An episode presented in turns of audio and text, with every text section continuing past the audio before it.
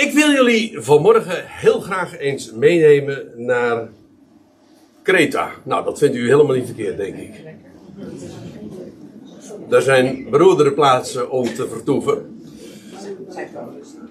Hoewel Paulus daar ook zo zijn eigen gedachten over had, tenminste vooral over de inwoners van dat eiland, van dat eiland de Cretensers. Maar goed, uh, ik heb het als titel meegegeven, oudsten en opzieners. En waarom ik dat zo genoemd heb, dat wordt vanzelf in deze bespreking wel duidelijk. We gaan uh, de eerste negen versen van die brief lezen. Laat ik even om te beginnen even context geven. Deze brief is, hoogstwaarschijnlijk, geschreven na Paulus' eerste gevangenschap uh, in Rome. En dat valt dus eigenlijk buiten de, het bestek van de geschiedschrijving van het boek Handelingen. Want Paulus is naar, uh, naar Rome gegaan, heeft daar twee jaar gevangen gezeten, is daar vermoedelijk gewoon weer vrijgelaten. En na die tijd is hij dus onder andere op het eiland Kreta geweest. Dat, dan praten we over uh, het jaar op zijn vroegst 61 van onze jaartelling. Paulus was, zo weten we uit de brief, op weg naar Nicopolis. En dat ligt hier, dat ligt eventjes onder Albanië, aan de westkant van de Griekse kust. En daar zou Paulus gaan overwinteren, zo lezen we in, uh, in, aan het einde van de brief. En hij schrijft deze brief dus, en daar uh, dankt de brief dus ook zijn naam aan, aan zijn kind Titus. Uh, zijn kind, en daarmee bedoelt hij, we zullen dat straks ook zien, omdat hij deze Titus verwekt heeft in, uh, niet letterlijk biologisch bedoel ik, maar uh, door zijn prediking. Titus, daarvan weten we heel uitdrukkelijk, was geen Jood, een Griek. En Paulus had hem uh, achtergelaten op het eiland Kreta. Paulus was daar zelf dus ook geweest. Dat wordt ook al beschreven trouwens in het boek Handelingen. Dat hij ooit eens op Kreta is aangeland. Maar dat was onder heel andere omstandigheden. Dat was net na de schipbreuk. En toen is hij daar aangespoeld, min of meer. Uh, zeg ik het goed? Nee, dat zeg ik niet goed. Uh, nou ja, uh, excuus. daar begon eigenlijk de, de, de, de, problemen met dus zijn reis. Maar in elk geval, dat was een, een heel ander verblijf. Paulus in ieder geval heeft op een later tijdstip is op Kreta geweest. En daar was onder andere zijn medewerker Titus. Die naam wordt trouwens nooit in het boek Handelingen vermeld. Maar daarentegen vinden we hem heel vaak terug in zijn brieven, vooral de Tweede Korinthebrief. En uh, Paulus had daar niet zo, uh, zo blijkt uit de brief, niet diezelfde band mee als uh, Timotheus. Maar niettemin was een hele nauwe, had een hele nauwe samenwerking met deze veel jongere Titus dus. Oké, nou, dat is even om een idee te hebben van de aanleiding en in ieder geval de, de hele context van de brief, het tijdstip en de plaatsen. En uh, ja, waar het eiland Kreta ligt, dat hoef ik u natuurlijk verder ook niet te vertellen. We beginnen gewoon te beginnen uh, om te, uh, ja, waar de, de brief ook aanvangt. Paulus stelt zichzelf altijd voor, zo gaat dat in de, in de brieven. En hij zegt, ik ben een slaaf van God. Eigenlijk is dat ook wel heel karakteristiek meteen in deze brief, omdat hij zich, omdat het vooral ook om onderschikking en discipline in deze brief gaat. En ik denk ook niet dat het voor niks is dat hij zich op deze wijze introduceert. Hoewel hij zegt, ik ben ook een afgevaardigde niettemin uh, van Jezus Christus.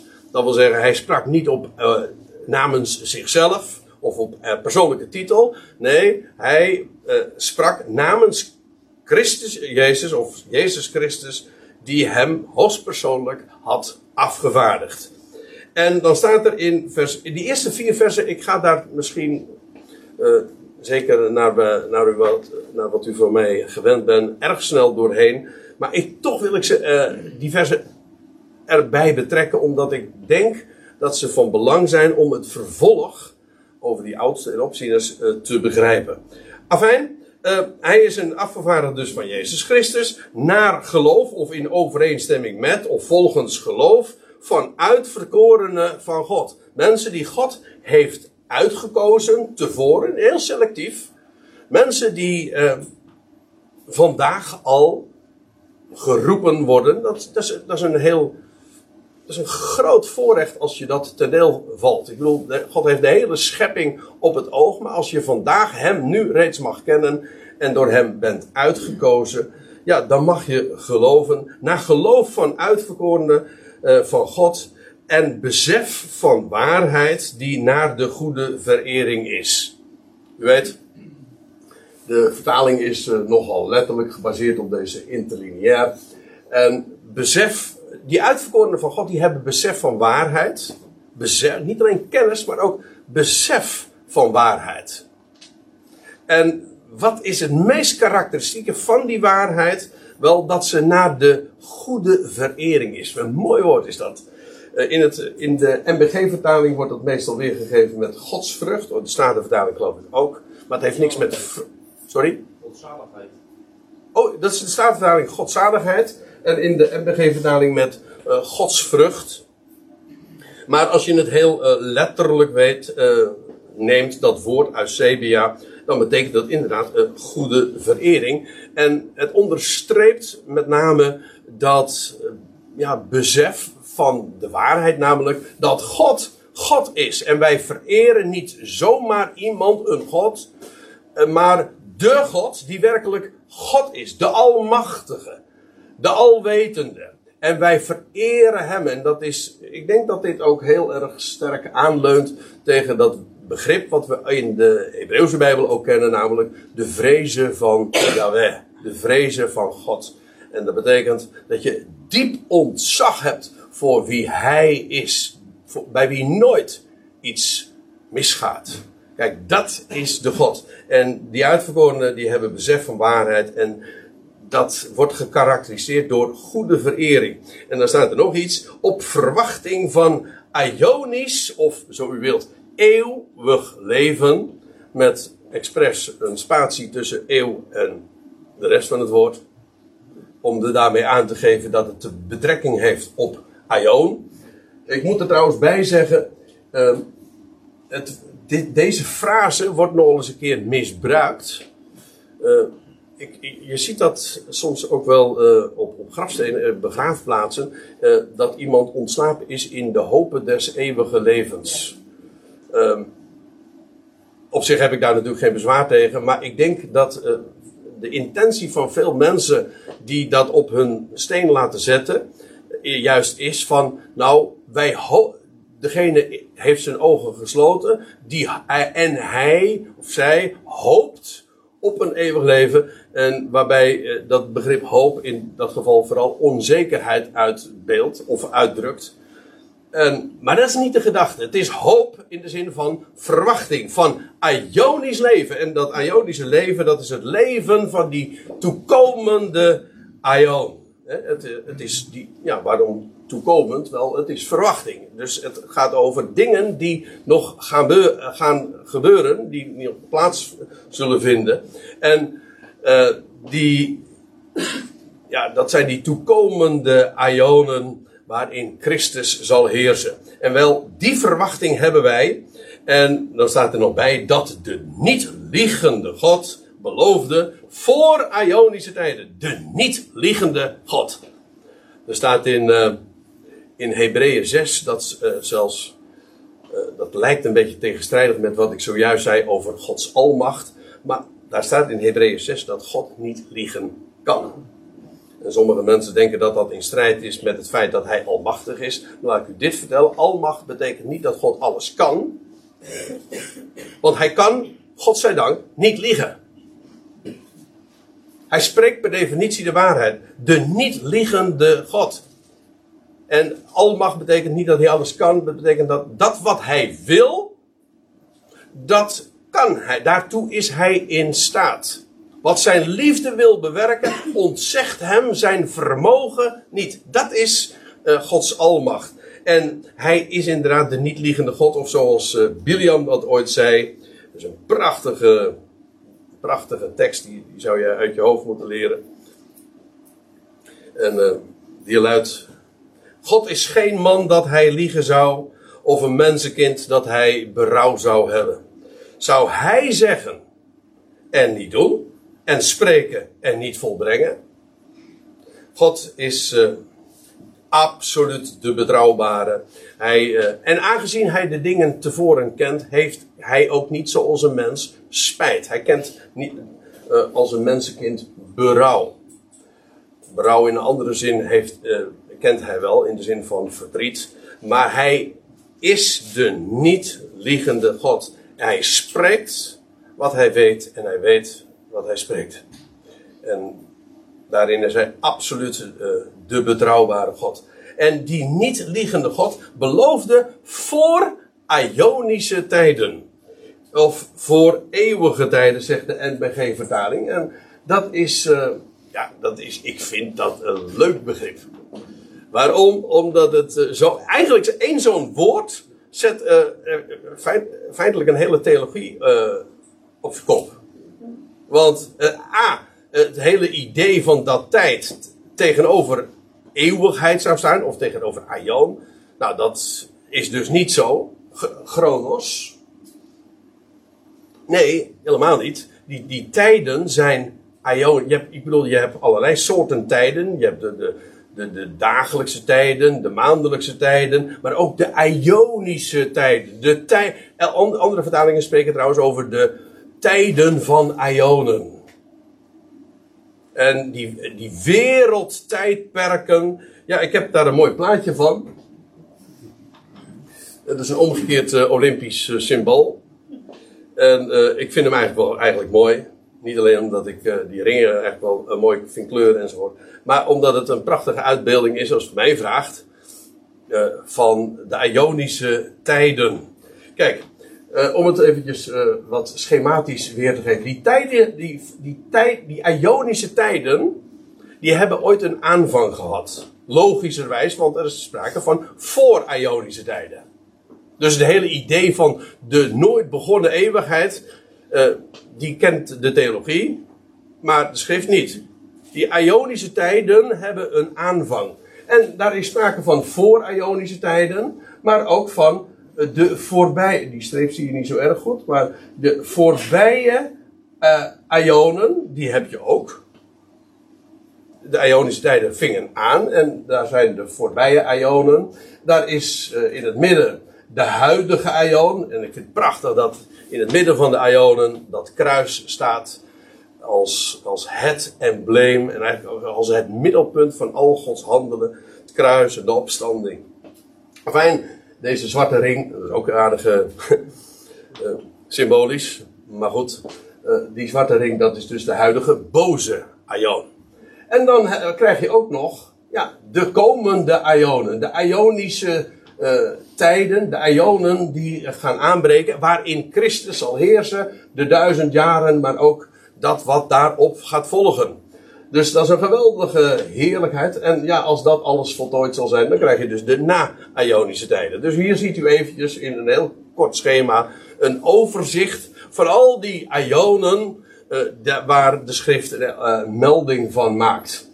En God de niet-liegende God beloofde voor Ionische tijden. Uh, je zou je de vraag kunnen stellen, aan wie beloofde hij dat dan? Toen er nog niets en niemand was. En mijn antwoord is, het staat er niet expliciet, dus u, u kunt me erop pakken als u wil. Maar aangezien er nog niets anders was, beloofde hij dat is aan zichzelf. Zoals hij trouwens ook uh, een eedsfeer bij zichzelf. Trouwens, een mens kan dat ook, hè, iets aan zichzelf beloven. En als de niet-liggende God iets belooft, aan zichzelf, dat wil zeggen bij Eigenlijk dus bij, bij de hoogste getuige die er is. Ja, dat is hij zelf, oké. Nou, dan kun je ervan op aan dat het gaat gebeuren, hè.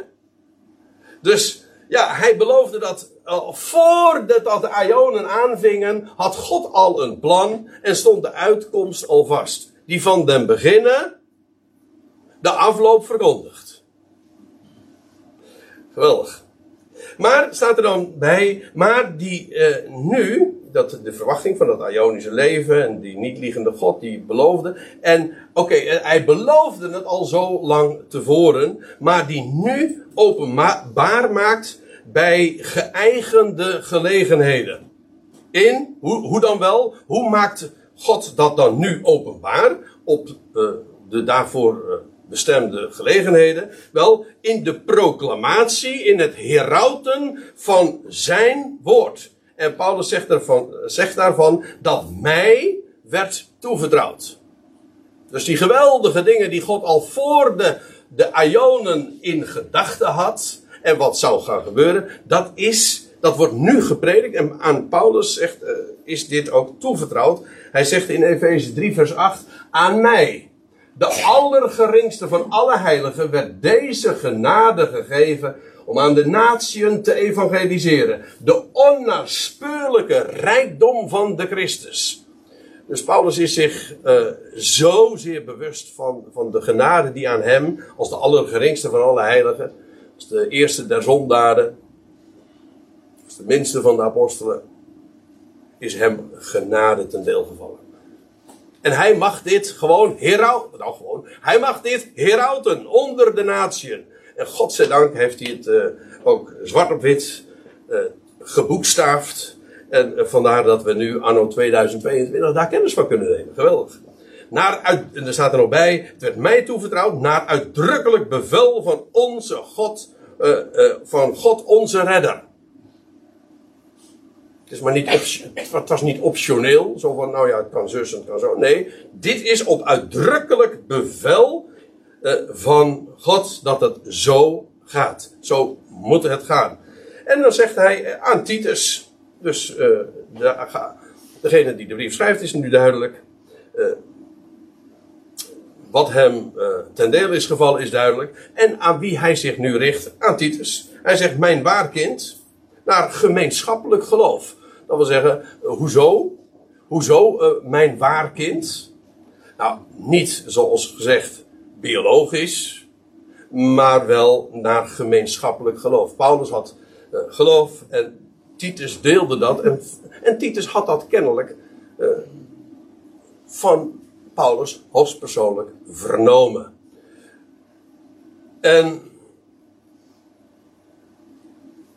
dan zegt hij, zoals, dat, zoals de brieven vrijwel altijd aanvangen, genade en vrede van God, de Vader, en van Christus Jezus, onze redder. En daarmee is de toon gezet. Genade en vrede van deze God. En dan komen we in vers 5. En de, dit is, de eerste vier versen zijn de aanhef, uh, de, basis van de brief. En dan vervolgens uh, gaat hij. Uh,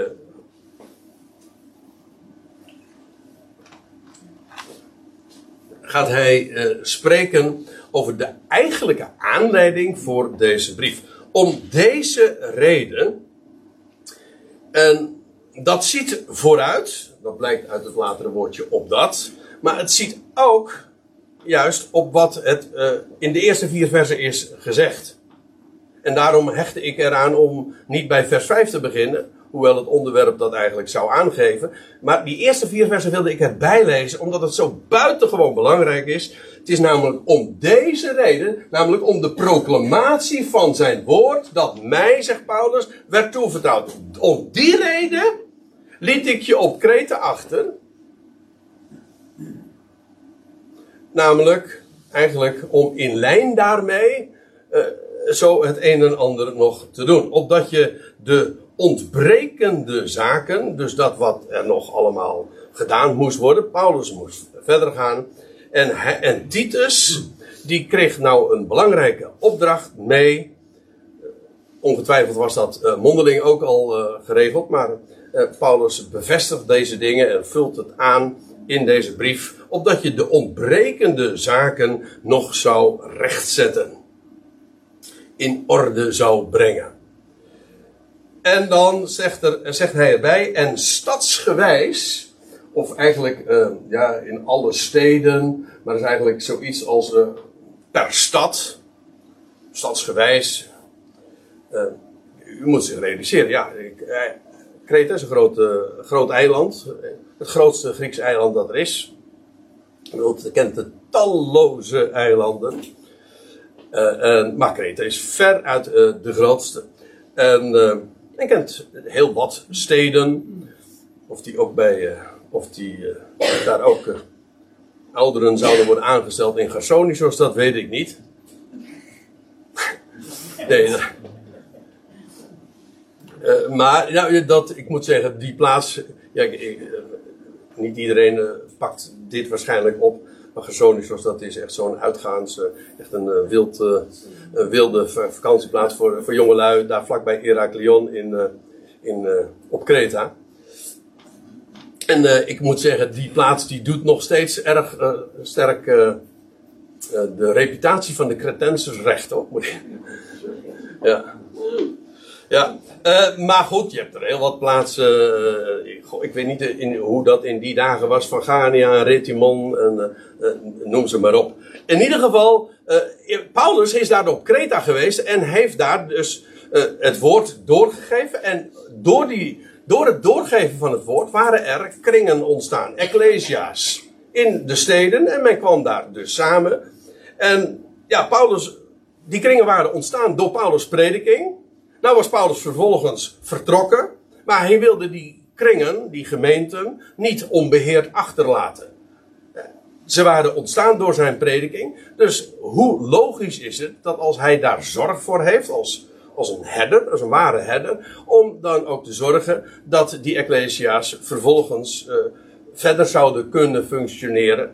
En vandaar ook dat, dat eh, Titus daar achtergelaten wordt en hij zou ouderen aanstellen oudsten. Eigenlijk is dat niet helemaal correct. Het is eh, ons woord oudsten, want dat is de overtreffende trap. In het Grieks is het presbyteros. En dat is een vergrotende trap, mannelijk meervoud. Dus eigenlijk ouderen.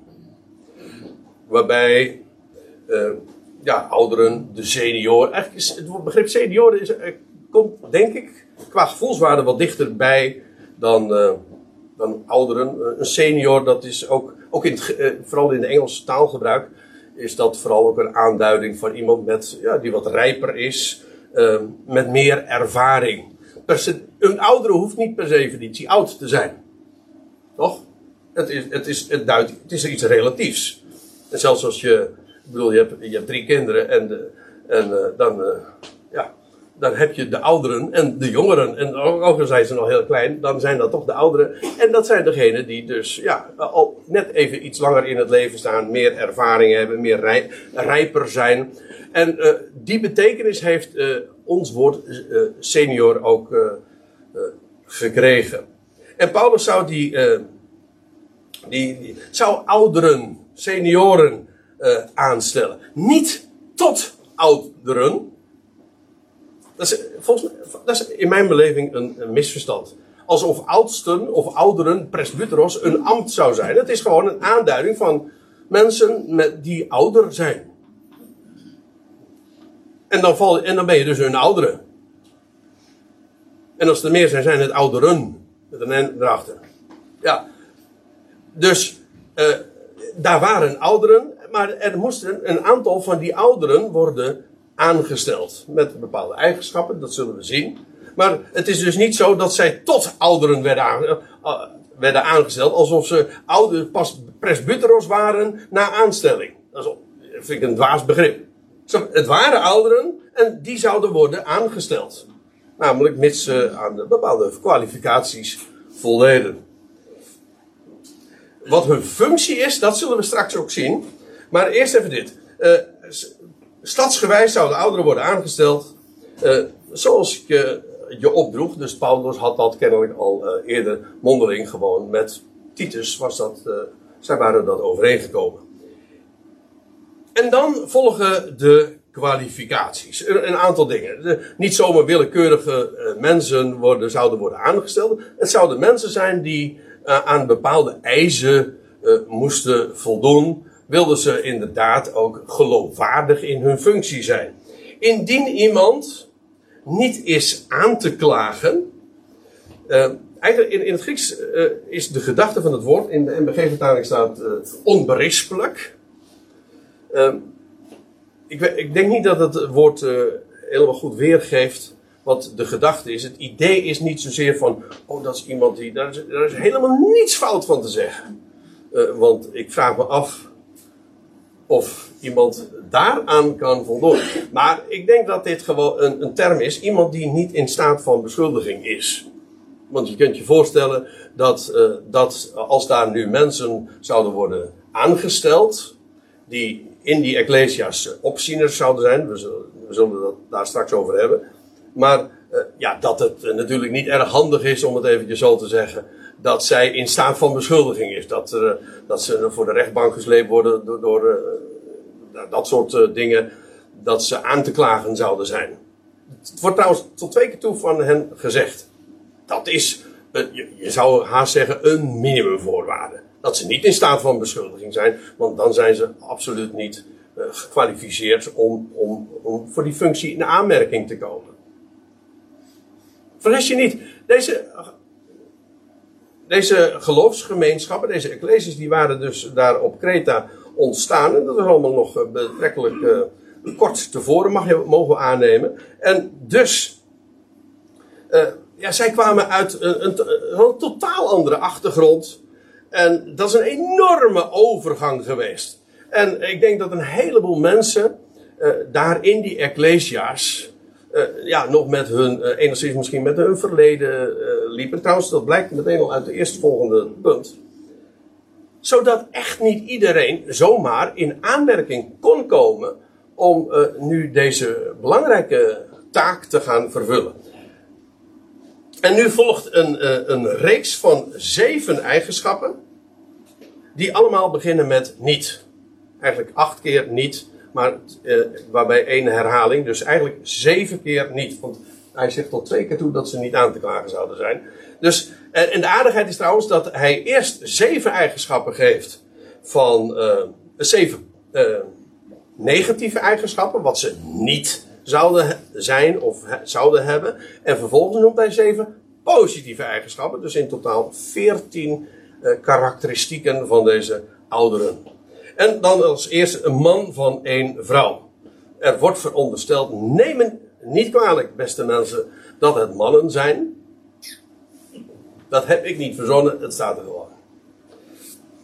En er staat man van één vrouw. Oei. Uh, ja, dat kun je op twee manieren opvatten. Als maximum. Lijkt mij trouwens het meest waarschijnlijk ook in dit geval. Dat ze niet meer dan uh, één. Het idee is dan dat, ze niet, dat het geen mannen zouden zijn die meer dan één vrouw zouden hebben. Wat trouwens heel logisch is, ook weer gezien de achtergrond, eh, dat daar heel wat uh, polygame huwelijken waren. En, en ik weet, sommige mensen denken dan dat als Paulus daar dan komt en daar zijn mannen die getrouwd zijn met meerdere vrouwen. Trouwens, in het Oude Testament was dat namelijk normaal hoor. Nee, ga, niet, ga me niet vertellen dat dat ideaal is, want ik heb, ben in de Bijbel nog nooit een, uh, een, goed, een goed of aanbevelenswaardig voorbeeld daarvan tegengekomen. En ik, hoor nu mannen denken: aan één vrouw heb ik mijn handen vol. Trouwens, omgekeerd ook moet ik erbij zeggen. Ja, laat ik het eventjes uh, gewoon in balans brengen. Maar kijk, dat, als een man getrouwd is met meerdere vrouwen, dan werd hem, werd hem niet gezegd van, nou zou je uh, één vrouw overhouden en, en de rest mag je weer wegsturen. Nee, dat is niet het idee. Maar in, in het geval dat uh, zij een opzienersfunctie zouden hebben in de Ecclesia's, uh, was, het, was het niet goed wanneer zij polygaam waren. Je kunt ook nog het, trouwens iets anders verdedigen, namelijk dat het een minimum is. En dan staat het er niet zo best voor voor het hele celibataire ambtsopvatting. In dat, want dan is het dus dat deze mannen in ieder geval één vrouw zouden hebben. Dus in ieder geval getrouwd zouden zijn. Paulus was dus niet van het verplichte celibaat. Je zou wel het omgekeerde kunnen verdedigen. Hij was van het verplichte huwelijk. Je zou kunnen zeggen, maar hij moet, die, die ouderen in dit geval, die moest getrouwd zijn. Ik zeg niet dat dat zo is trouwens hoor, want. Uh, nou ja, goed. Ik, ik, ik, ik, geef gewoon door. We, we, we, leggen de lens of de. Hoe zeg je dat? De, het vergrootglas gewoon op de tekst. En ik geef door en wat ik opmerk. En, en uh, u, uh, u, u, u denkt met mij mee. Uh, in ieder geval, dit is het eerste. Een man van één vrouw. En er staat er nog bij, gelovige, gelovige kinderen heeft. Die, die niet in opspraak zijn vanwege liederlijkheid of niet onderschikkend. of van geen tucht weten, willen weten, maar letterlijk eigenlijk niet zich onderschikken. En ja, dat zou natuurlijk ook niet erg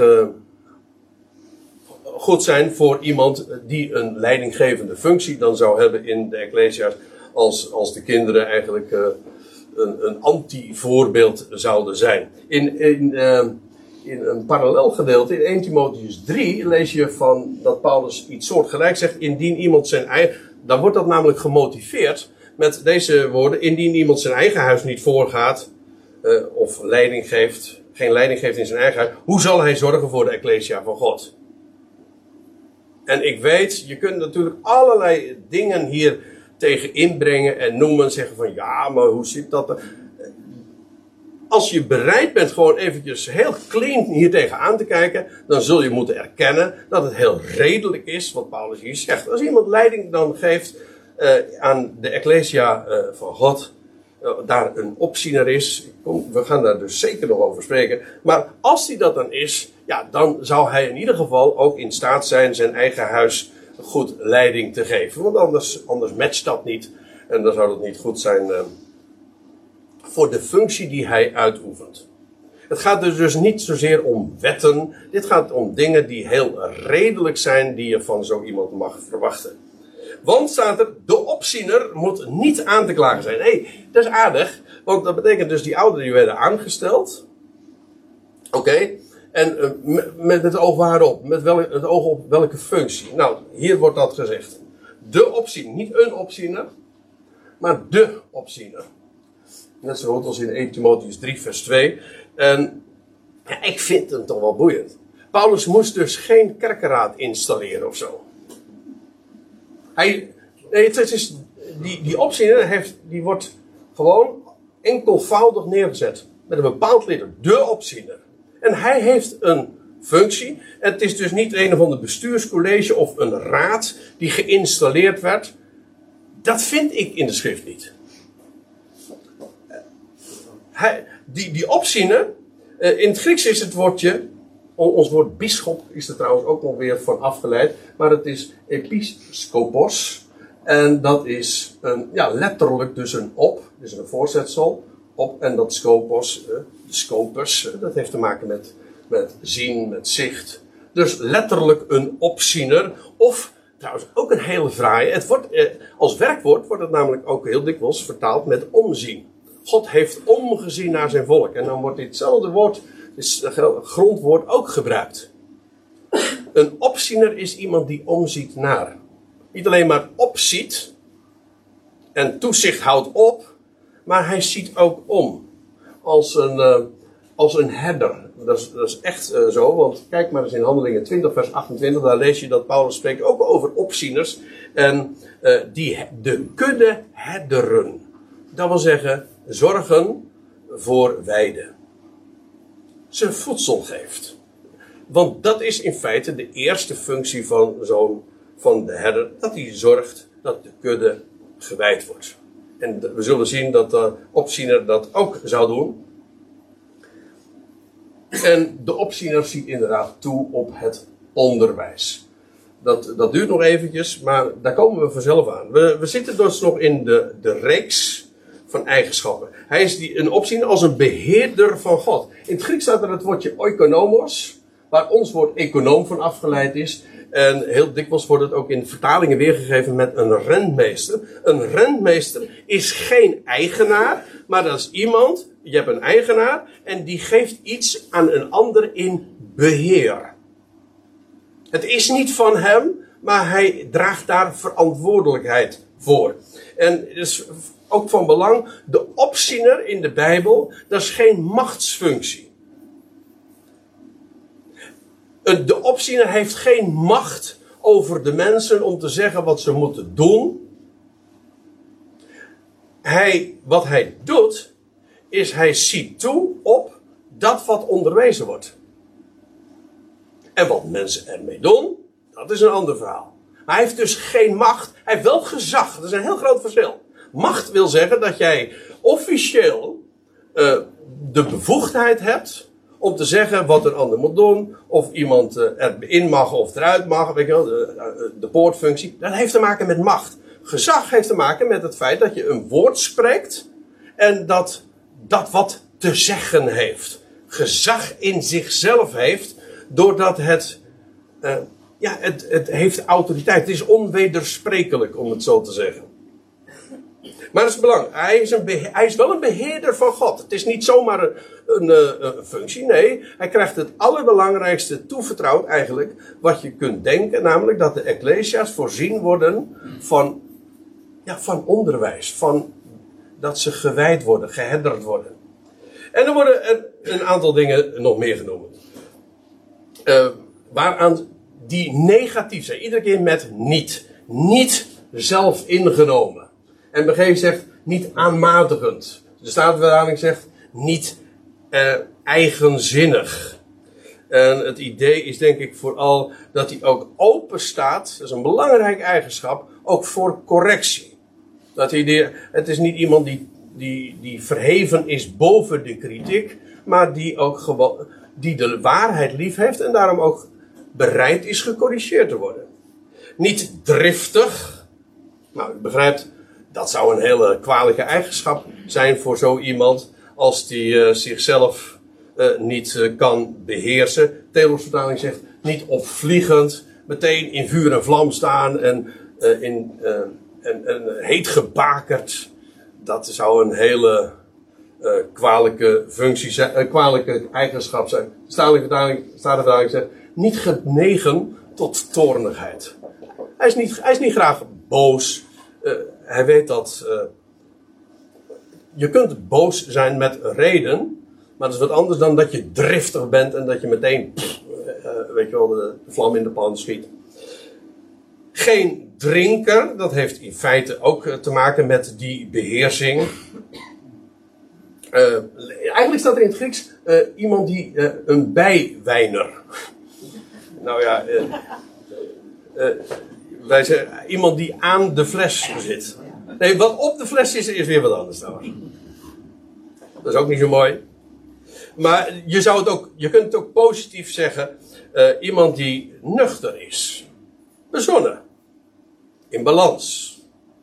En u begrijpt dat uh, zo'n reputatie in deze functie bepaald ook geen aanbeveling is. Ook geen vechtersbaas. Eigenlijk deze drie eigenschappen, driftig, geen drinker, geen vechtersbaar, die liggen allemaal een beetje in dezelfde lijn, namelijk van iemand die, iemand die in staat is zichzelf te beheersen.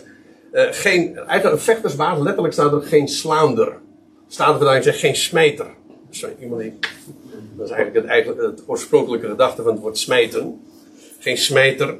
Losse handjes, agressief, gewelddadig. Trouwens, dat kan ook uh, louter verbaal zijn.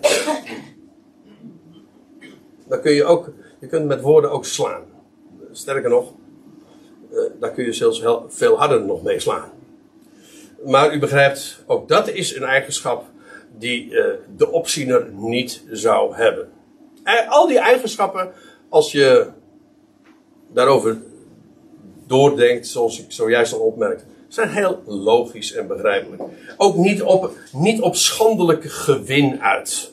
Hoe, hoe een anti-getuigenis zou het zijn als iemand uh, een, een, vooraanstaande functie heeft, dat wil zeggen toeziet op de leer, maar zelf uh, ondertussen, uh, zoals de MBG-vertaling zegt, op oneerlijke winst uit is. bijvoorbeeld woeker of een oplichter of heel erg geldbelust is. Dat, dat zou een smet werpen op de functie die zo iemand uitoefent. Maar, en nou, en nou volgen, dit waren zeven keer, dat was zeven keer niet. En nou krijgen we zeven eigenschappen die, stuk voor stuk, positief zijn. Gastvrij. En dat betekent, uh, ja, iemand wiens huis open staat. Uh, die, voor wie iedereen welkom is. Ook dat is een, pra dat is een prachtige eigenschap. Al die andere eigenschappen, oké, ze waren, die zijn negatief. En, maar dit is een prachtige eigenschap. Als die opziener inderdaad uh, zijn huis openstelt en voor wie iedereen welkom is.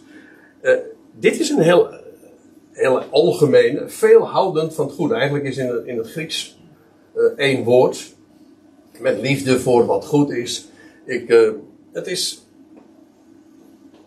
Het, het, gaat er dus niet zozeer om dat hij, een haat, dat hij een haat heeft tegen wat niet goed is. Nee, het is positief. Het is een positieve oriëntatie. Hij houdt ervan van het goede in het algemeen. Hij is positief daarin uh, georiënteerd. Met gezond verstand. Ja, ik we hebben het er al eens uh, veel vaker al over gehad in, in de loop der jaren. Maar in, het, in, in, uh, in de meeste vertalingen staat hier, de MBG-vertaling in ieder geval, staat bezadigd. En ik, ik weet niet, ik heb een antipathie tegen dat woord. omdat het bij mij, bij mij, en dat kan iets over mij zeggen natuurlijk, associaties oproept van, van futloosheid. Bezadigd het hoeft allemaal niet zo heel bizar. Nee, het is. Oké, je kan het. Ik, ik weet het. Je kunt het ook uh, wat positiever uitleggen. Maar gezond verstand, dat doet veel meer recht aan, uh, aan het oorspronkelijke. Aan, aan het oorspronkelijke woord. Daar zit inderdaad het idee in van gezond. Gezond verstand. Nou, dat is een mooi woord. Het, wordt trouwens heel dikwijls gebruikt hè, in de brieven van Paulus. Nou, in, ook in het algemeen. Van, als je de doorleest in Titus 2, dan wordt er, worden allerlei instructies gegeven aan oudere mannen, oudere vrouwen, jongere mannen, jongere vrouwen. En, en ook van de slaven. En stuk voor stuk wordt deze eigenschap dan genoemd. Hoe belangrijk het is om in het leven te staan met gezond verstand. Ik bedoel, we hebben allemaal verstand gekregen. De een wat meer dan wat minder. Maar gezond verstand betekent niet eens zozeer. Verstandig betekent niet dat je veel verstand hebt. Maar dat je het verstand wat je hebt gebruikt. En laat prevaleren. We hebben ook allemaal gevoelens en emoties tot je dienst. Maar uh, gezond iemand die met gezond verstand, zeker voor een opziener, is dat een heel belangrijke eigenschap dat de emoties niet domineren. En als u het mij vraagt, schiet me maar af. Denk ik ook dat dat eh, een van de redenen is waarom eh, het mannen zijn die aangewezen worden. Want vrouwen die eh, zijn nu eenmaal, eenmaal veel emotioneel veel meer ontwikkeld dan mannen. Zo kun je het ook nog uitleggen namelijk. En, maar dat maakt ze juist ook ongeschikter ik meen, ik meen dat bloedserieus trouwens hoor. Je kan er om lachen en grapjes over maken. Maar ik meen het bloedserieus. Omdat een vrouw veel meer geneigd is om uh, aan gevoelens een plaats toe te kennen. Uh, ja, die juist in een leidinggevende setting juist uh, nou niet op zijn plaats zijn. Akkoord. dus het verstand laten prevaleren boven gevoel. En nog zo'n eigenschap, rechtvaardig. Hoe, hoe logisch is dat ook niet? Dat iemand uh, recht door zee is. Eerlijk. U, begrijpt, dit zijn hele praktische eigenschappen. Je kunt natuurlijk zeggen rechtvaardig, ja, maar dat zijn alle gelovigen toch? Alle gelovigen, we zijn toch allemaal gerechtvaardigd? Ja, maar hier gaat het ook over in de praktijk een levensstijl hebben, een denktrand, een houding hebben, een attitude hebben van recht door zee, eerlijk, de feiten uh, een kans geven en, en, en zo in het leven staan. Integer in de staten, in de MBG-vertaling zegt. Uh, ja, vroom, ja. Ja, rechtschapen. Uh, ja, ik, ik heb ooit eens een keertje een hele studie over dit ene woord gegeven. Maar uh, het, het heeft te maken met, met een, een eigenschap van uit één stuk. Het heeft ook te maken. Ditzelfde Griekse woord wordt namelijk in de Septuagint nog eens keer gebruikt. En dan gaat het vooral over een eigenschap waarbij iemand uit één stuk is. Um, dat niet een, een gespleten persoonlijkheid, hij zegt dit en hij doet dat. Nee, integer. Je, je kunt daarvan op aan. U ziet, er zit, trouwens ook heel veel overlap in deze eigenschappen. Want iemand die rechtvaardig is, die is recht door zee. Maar dat heeft ook alles te maken met het feit dat hij integer is. Maar er liggen toch wat verschillende accenten. Zelfbeheersing hebbend. En ja, dat is eigenlijk vrij uh, samenvattend. Want er waren in die negatieve lijst kwamen er allerlei eigenschappen al naar voren. Waarbij eigenlijk iemand onvoldoende controle heeft over zichzelf. Daar gaat het om. En de, eigenschap bij uitstek, en daar sluit Paulus ook mee af, uh, dat is iemand, uh, dat iemand zich kan inhouden. Weet je wat grap is? Voor zover u dat, nou grappig is een groot woord, maar ik vind het wel apart, dat het Griekse woord, uh, matigheid, ingetogen, maar eigenlijk letterlijk betekent dit woord, als je het opsplitst in zijn elementen, betekent ingehouden. En het betekent dus het vermogen om je in te houden. Zelfbeheersing. En dat is dus zelfbeheersing, zelfcontrole. Ja, uh, ja. Dus, uh, het is, zo moeilijk is het niet. We hebben allemaal emoties, aandrang enzovoort. En, en, en de grap, en ook daarvan vind ik, dat vind ik wel mooi. Het is namelijk zo dat geen enkele emotie in zichzelf fout is. Dat wordt, dat wordt wel heel vaak gezegd. Dat mag je niet voelen. En dat vind ik altijd zo'n dwaze uitspraak. Je mag dingen niet voelen. Alsof je daarvoor kiest.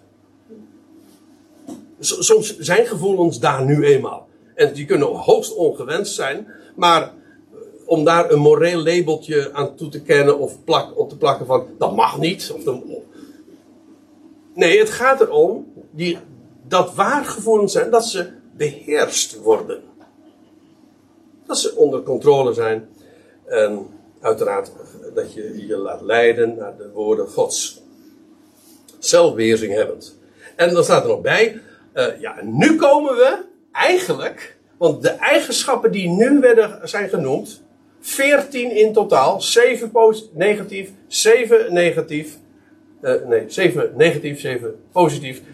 Al die eigenschappen, waarom zijn ze van belang? Want over de functie is nog niks gezegd. Nou ja, dat het de opziener is. Maar wat, waar ziet hij op toe? Waar ziet hij naar om? Nou, dan staat hier, en daar sluit de bespreking ook bij af. Hooghoudende, of op, in andere vertalingen zeggen, eh, geven dit weer met opkomend voor. Of uh, zich houdende aan, of vasthoudende aan. Uh, hooghoudende het betrouwbare woord van de leer. Wat zou die opziener doen? En dit is de eigenlijke functie. Nogmaals, daar zijn ecclesia's. Die, die waren, dat was geen organisatie, dat waren geen instituten, er wordt geen college geïnstalleerd. Maar daar zou iemand zijn in die ecclesia die verantwoordelijk is, die toeziet op wat er onderwezen wordt. Dat is het allerbelangrijkste wat er is. Wat wordt er onderwezen? En dat is niet hoogkerkelijk of uh, een hele zware hiërarchie. Trouwens, dat, eh, dit, dit woord, dat bisschop, dat is in de, in de kerkgeschiedenis heeft dat, is dat weer een bepaalde. Uh, ja, dat is een bepaalde trap, zeg maar, in de hiërarchie. Afhankelijk trouwens van het kerkgenootschap. In feite, de, de, de paus in Rome is ook een, de, de bisschop van Rome. Maar u ziet, dat, uh, ja, dat, dat, dat is een hele gelaagdheid. Trouwens, bisschoppen zijn dan weer afhankelijk van de synodes en de concilies, eh, van de kerkenraad.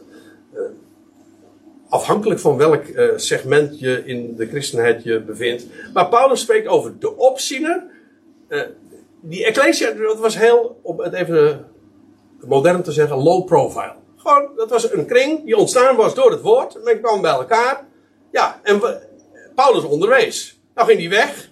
En Paulus zag om naar die kudde, naar die ecclesia's. En dan zegt hij, van, zegt hij tegen Titus: uh, jij, jij, jij zou mensen aanstellen die inderdaad toezien, toezicht houden op dat wat er wordt onderwezen. Niet die een macht heeft over, de, over, over, de, over die club of zo. Nee, maar die toeziet, dat, zijn, dat is die ene functie die voor hem van belang is. Hij ziet toe op de leer. Hij houdt het woord, het betrouwbare woord hoog. Welk woord? Wat is dat betrouwbare woord? Dat is naar de leer. Naar het onderwijs. En de leer, dat is gewoon het onderwijs wat Paulus zelf had gegeven. Uh, want dat blijkt ook, opdat hij, die opziener dus, in staat zou zijn, capabel is, om ook aan te moedigen in de gezonde leer. In feite, het, is, het idee is niet ineens in de eerste plaats dat hij zelf onderwijs geeft. Dat lijkt mij wel het meest logisch. Maar het gaat erom, hij, is, hij ziet erop toe.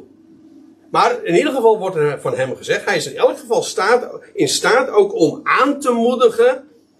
Parakaleo. Dat is het woord toch? Ja. om aan te moedigen in, in de gezonde leer. Dat is zo'n prachtige term die Paulus uh, nogal eens een keer gebruikt in zijn brieven.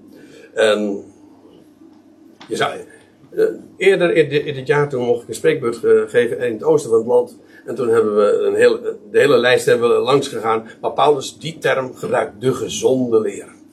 En dat is het on, sommige mensen die praten zo, zo laatdunkend over leer. En ik begrijp ook wel waarom ze dat doen. Omdat ze het hebben over leer van mensen. En dat is inderdaad heel vaak taai als leer. Hè? Dat is geen doorkomen aan. Maar ik zal u vertellen, echt, de, de leer, de gezonde leer, is geweldig. Is ook heerlijk, het is solide, het is krachtig, het is gezond. Het heeft een geweldige impact. En dat is het allerbelangrijkste waar het om gaat in, dat in, in een ecclesie dat uh, gehoord wordt. Dat onder, leer is dat wat onderwezen wordt. Dus de inhoud van het onderwijs. En ja, en, en Paulus zegt trouwens in over het laatst van de dagen. En Paulus uh, waarschuwt Timotheus in het einde van zijn brief daarvoor. En dan zegt hij, uh, ja, er komt een tijd dat mensen, dat men, in het algemeen, en heeft hij het over de christenheid, de gezonde leer niet meer zal verdragen. Ik ga, ik ga ervan uit, wij leven in die tijd. Dus wees erop bedacht. Op het moment dat je de gezonde leer gaat uh, uh, vertellen. Uh, op het moment dat ze de rode lopen voor je uitleggen. Dan zou dat te denken moeten geven. Nee, want de normale gang van zaken, nou ja, voor zover dat normaal is, maar in ieder geval de voorzegde gang van zaken is dat men die tijd, in die tijd zal men de gezonde leer niet meer van verdragen. En wat doet men wel? Men keert zich naar de mythen, staat er dan. Verzinsels. Misschien wel heel knap bedacht, maar verzinsels. En er staat erbij die het gehoor kietelen. Heerlijk om naar te luisteren. Fijne spreker, eh, geluidseffecten, en weet ik van alles waarbij het gevoel natuurlijk wordt geraakt. Maar het is allemaal fijn en lekker en leuk. Nee, ik, ik meet dat heel veel sprekers daar worden op worden gereden. Het moet fijn en het moet een impact hebben. Dan moet je over het podium moet je dat hele mensen, het massa meenemen. En u denkt bij, god, ben jij een saaie, een saaie Piet? Ja, is het zo. Maar weet u, er gaat maar om één ding. Gaat maar één ding. En dat is dat het. Kijk, natuurlijk, ik probeer maximaal het uh, door te geven. Uh, ik bedoel, maximaal ook in de wijze waarop. Niet alleen inhoudelijk, maar ook probeer het zo goed, didactisch gezien, zo goed mogelijk over te brengen. Ik haal alles uit de kast wat in mijn vermogen is. Maar daar gaat het niet om. Daar gaat het totaal niet om. Want ook al ben je volstrekt spreker, maar het gaat erom wat je, wat je te vertellen hebt. Is dat gezond? En ik geloof absoluut dat als dat inderdaad gezond is, dan heeft dat een kracht in zich. En alle nadruk op, op, de, op de vorm. En die, die, dat, wordt, dat wordt ons tegenwoordig altijd aangepraat. Dat het maar om de vorm gaat. Maar het gaat helemaal niet om de vorm. En ik ben er trouwens ook nog eens een keer van overtuigd dat je daar ook niet uh, geen, pu geen nou, volle zalen of publiek mee want de mensen prikken daar doorheen. Vorm vind je overal. En mooie vormen. Nee, het gaat erom dat het solide is. Dat het waar is. Dat het klopt. Dat het, dat het bewezen kan worden. En ja, dat is, dat is gezond onderwijs. Die, en van hier van die opziener wordt gezegd dat hij in staat is aan te moedigen in de gezonde leer. Uh, 1 Timotheus 1 vers 11. Allemaal één. Staat dus echt op één, ja. Op één. Wat is die gezonde leer? Ik vind hem prachtig. De gezonde leer, zegt Paulus dan, naar het evangelie, het goede bericht van de heerlijkheid van de gelukkige God. Wat is die gezonde leer? Nou, uh, wat de gezonde leer is, wordt hier niet eens strikt genomen zozeer gezegd, als wel waar het mee in overeenstemming is. Nou, het evangelie namelijk van heerlijkheid. Een goed bericht van heerlijkheid van wie? Wel van de gelukkige God. God is gelukkig. En wat hij voornemens is, dat realiseert hij. Hij vervult wat hij belooft. En weet u, al wat hij onderneemt, dat staat van de gelukkige man in, in, uh, in Psalm 1 ook al, al wat hij onderneemt gelukt hem. Daarom is hij ook gelukkig natuurlijk. En de, onze God is gelukkig omdat wat hij zich voorgenomen heeft voor Ionische tijden, dat gelukt hem. Uitkomst, absoluut gegarandeerd. Niet dankzij de medewerking van mensen, maar ondanks de medewerking van mensen. Want ik bedoel eigenlijk dit te zeggen, en dat is overdreven, zegt u, maar ik vraag het me af. Maar ik denk dat alle medewerking van mensen uh, eerder schadelijk is. Ik ben zo blij dat. Er staat in, in, in Jezaja 9 een prachtig woord. Dat. Uh, dan gaat het over dat vrederijk en dan staat er van.